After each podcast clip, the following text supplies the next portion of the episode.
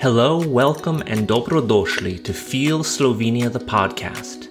In each episode, we will explore what I have called the world's best country, meeting locals, traveling, eating, and getting to know the very best of Slovenia.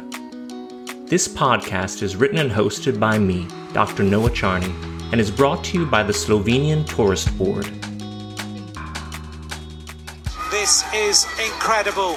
This rider is about to win the Tour de France. Pogačar sprints his way over the top of this climb. He's given this the absolute fury of a man who wanted the yellow jersey. Pogačar reaches the finish line now, and now he can wait and see if he wins the Tour de France. In this episode of Feel Slovenia the podcast, I chat with Tadej Pogačar, the two-time reigning Tour de France champion, a bronze medalist in cycling at the last Olympics, and a thoroughly nice guy who happens to live just one town over from me here in Slovenia. A few years back, Andrej Hauptman had his eye out for new cycling talents. Hauptmann was a Road World Cycling Championship medalist, and he knew what to look for. He also had a soft spot for young competitors. So when he saw a slender young cyclist chasing a group of much older teenagers, he figured that the young cyclist was struggling to keep up. He mentioned this to the race organizers, only to be told that the younger cyclist wasn't struggling at all. In fact, he was about to lap the older competition. That younger cyclist was Tadej Pogačar, the two-time reigning Tour de France winner, the reigning Tour of Slovenia champion, an Olympic bronze medalist, and a thoroughly nice, down-to-earth guy. Hauptman wound up working with Tadej on the under 23 team for the Rog Cycling Club in Ljubljana before Tadej joined the UAE Team Emirates. Hauptman followed soon after, in 2019, as sporting director of the professional team. A year before, in 2018, Tadej had won the Tour de l'Avenir, after joining the team, he won the Volta ao Algarve and the Tour of California, the youngest rider to win a UCI, Union of International Cyclists, World Tour stage race. He finished 2019 coming in third in the famous Vuelta race, winning the young rider classification. This June, Tadej will defend his title as the Tour of Slovenia champion. The smart money is on the hometown favorite. The race is broadcast internationally on Eurosport and has counted the Slovenian Tourist Board among its sponsors for the last five years. It's a great opportunity to highlight how Slovenia is such a brilliant green destination for active holidays. Tadej has already won the race of all cycling races, the Tour de France, twice. First in his debut in 2020, then last year in 2021. So far in 2022, he's already won the 2022 UAE Tour, the Strade Bianche, and the Tirreno Adriatico. Defending his Tour de France title looks very promising. If he wins a third time, he'll be in elite company. Only eight riders have ever won three times or more. The last three-time winner was American Greg LeMond back in 1990, so it's been 30 years since anyone achieved this mastery of the sport. Tadej is humble, kind, and easy to talk to. He and his girlfriend, who is also a cyclist, divide their time between Monaco and Tadej's family home in Komenda. I chatted with this famous neighbor of mine about food, training, and where to cycle when you visit Slovenia. What age were you when you decided you wanted to take cycling seriously and work to become professional?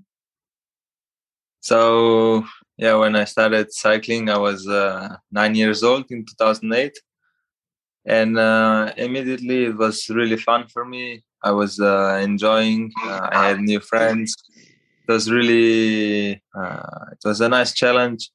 And then uh, every year that passed by, I was enjoying it more, and uh, I was really thinking, "Oh, this, this is really cool. I want to do this. Uh, I don't know forever." And when I become junior, I started to do some uh, international good results, and it's coming closer to under 23 and elite. And yeah, when I come to under 23, I was already sure that uh, it's gonna be my my job. Um, do you have a favorite route to cycle for fun in Slovenia when you were growing up? Yeah, uh, the best uh, for me when I have an easy day um, to just to to relax. Uh, I go to Kamniška Bistrica. Uh, it's uh, yeah really relaxing if it's not too much traffic. but yeah, here around here is so many good routes. It's incredible where do you get the psychological stamina as a young cyclist to go head to head with those steep and long slopes? I know you're supposed to tell yourself that you you enjoy the steep slopes, but um, it seems like so much of it is psychological. How do you deal with that and prepare for that? You can enjoy if if you're good at it. If uh, if you have good legs, then uh, you can enjoy. Even if you suffer a bit, it's different kind of enjoyment, but. Uh, yeah when you the best thing is when you come to the top and you give everything uh, that you can you you feel that this is it and uh, was uh, it was the best and uh, you're satisfied you're happy and uh, yeah uh, i go with that mentality that i want to come to the top to get over the challenges as best as i can give my more than 100% and yeah prove myself over and over again what does a typical training day for you look like? If you could walk us through you know when you wake up to when you go to bed what might a typical day look like? Yeah so i wake up around 8.30 and uh, then uh, me and my girlfriend we cook ourselves breakfast before some fruit uh, like pineapple or kiwis mango and uh, then uh, we cook ourselves oatmeal. We eat that in peace and uh, yeah after breakfast uh, slowly we get started going uh, prepare the bottles bikes and everything for training do the training. Sometimes in between training we stop for coffee or uh, or something coke or something like that. And then uh, after training is just uh, yeah full on recovery mode. You know, cook ourselves lunch and try to relax until until dinner and yeah um, try to be as efficient as possible in recovery. Is she your training partner on most days? Yeah, uh, mostly she she we I mean we go together. If she she don't want to follow me on climb, I wait her on the top, or I turn around, pick her up, and then we continue together. But yeah, we train together basically every day. Oh, that's great. Um, is there a special menu of food that you have to stick to during the season or during a race that's different from what you would have when you're training? Yeah, um, so we eat uh, more carbs, uh, more carbohydrates, and we avoid unhealthy food like uh, yeah oily foods and uh, fried foods. Um, but we are not that strict um, because we train a lot, um, so we can basically eat. I mean, we need to eat more than normal people, more volume, and uh, yeah, um, just to to have a some kind of balance is the best. Not to to gain weight not to lose weight and uh, if you are at your right weight is the best. So we spoke before about about the psychology of going up those steep slopes but how much of the overall success of a professional cyclist would you say is psychological as opposed to physical? Is it half and half or or is it more a psychological game? Hey this uh it is psychological game uh, of course. I mean any sport uh, you need to have a good uh, mindset. You need to be motivated. You need uh, to be calm and don't rush into things. And here is the same. Uh, cycling is really demanding on uh, on a physical level uh, in and mental because yeah we are on the bike for six hours so you need to be physically prepared really good. You need to get over so many climbs, steep climbs, long climbs. Uh, you need to be concentrated on the bike. But then after the race, you also have uh, so many things like media and and uh, stuff like that. Traveling to other hotels, and yeah, it's all in the well organized, but still you don't have so much time for yourself. So you need to be quite strong, and also the pressure that is coming from from the team, from the sponsors. Uh, sometimes for some people, it's yeah, it's, it's too much.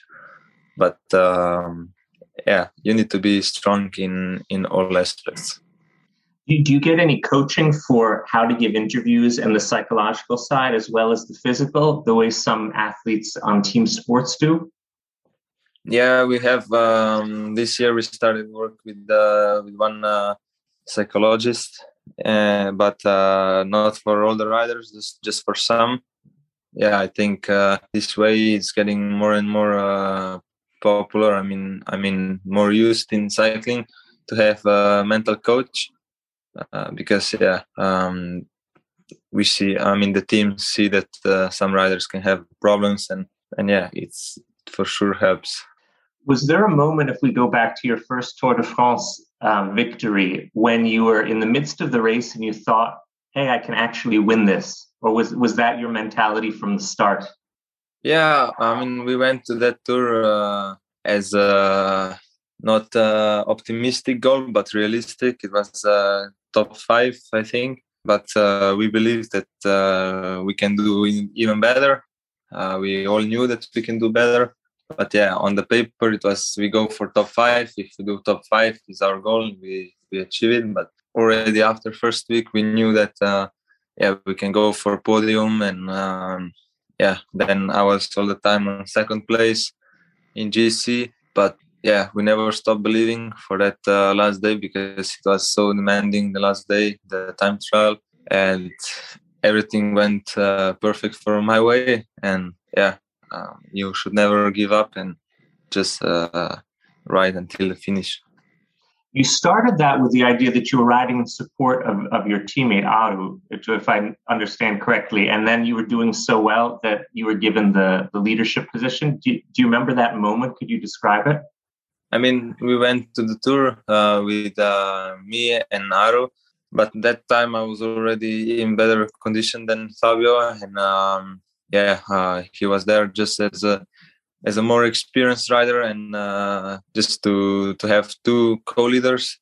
But yeah, already after first day, after second day, we saw that uh, he's a bit out of uh, GC already, and yeah, it was all in for me and yeah, nobody else. Um, so, what do you do for fun on your downtime or days off that has nothing to do with cycling? Can you tell me any of the things that are not cycling related that you, you like to do for fun? I like to to watch Netflix, some good movies or good series if there is any, and uh, sometimes I, I read a book uh, in the in the evening before I go to sleep. Um, I like to help cooking with Urška. I like to go for a drive with the with the car or with the or with the Vespa, and uh, yeah, always it's nice to go for some nice dinner uh, with friends. Is there a, a, special recipe like the Tadej Pogačar special um, that's a unique recipe that you make particularly well?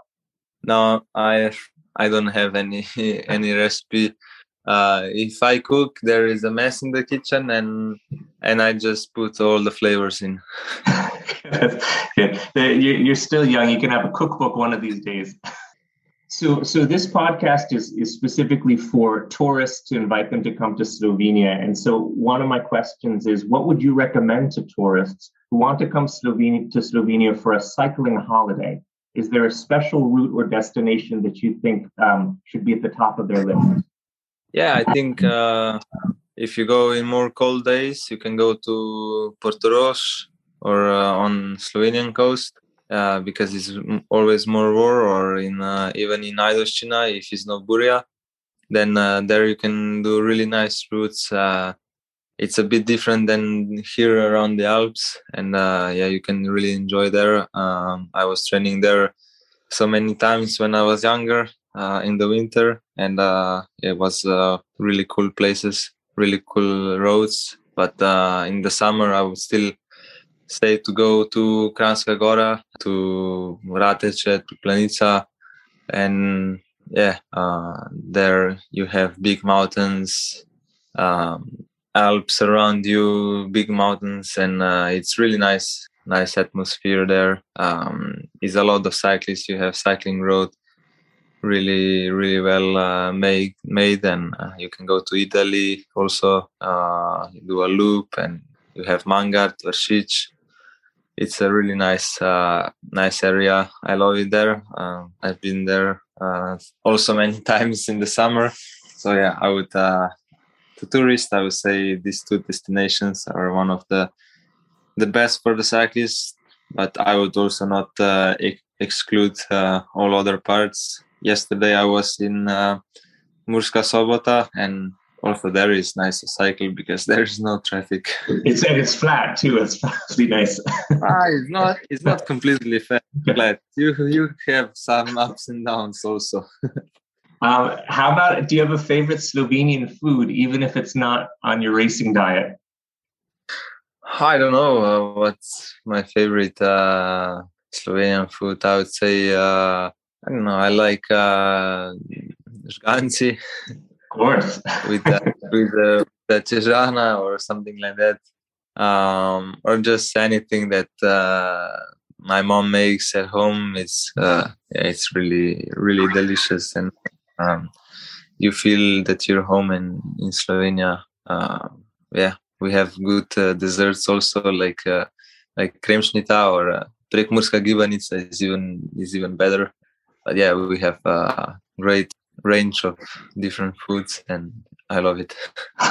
so, for the last question, we, we already covered them all. Is there a fun fact about you that you're willing to share that most people don't know? I don't know. This one is uh, is a hard fun fact about me. I really don't know what is what is super fun about me. Um, I don't know. Maybe that uh, everything that my brother did, I had to do uh, the same way so maybe that's why i'm cycling. Um okay maybe that's not super fun. That's pretty uh, fun. Is he still cycling um at, at, a high level or does he do it recreationally now? No he stopped cycling then he started again then he stopped stopped start again and yeah um he's now uh yeah he's working but uh he's also do some riding here and there and now he can wait and see if he wins the Tour de France. The Tour de France is going to be won by Tadej Pogačar on the climb of La Planche des Belles Filles. You're watching a moment in history. I think I'm dreaming. That's all. Uh, I really don't know what to say. Uh... Slovenia's best ambassadors are its elite athletes.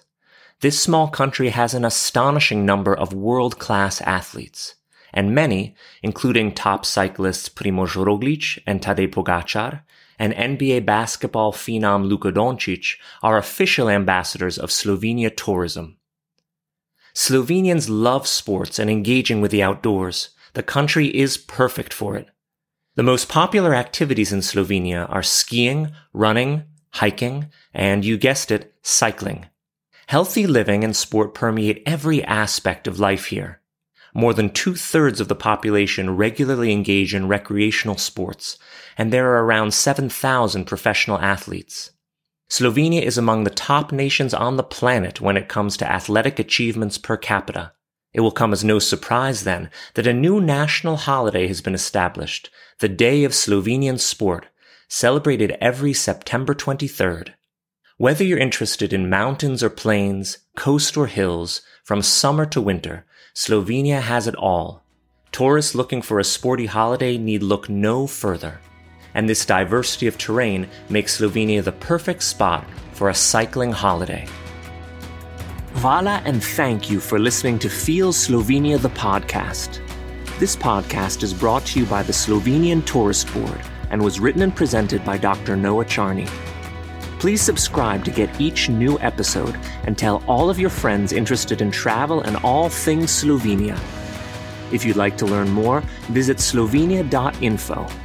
For more information, you're welcome to follow our social media channels.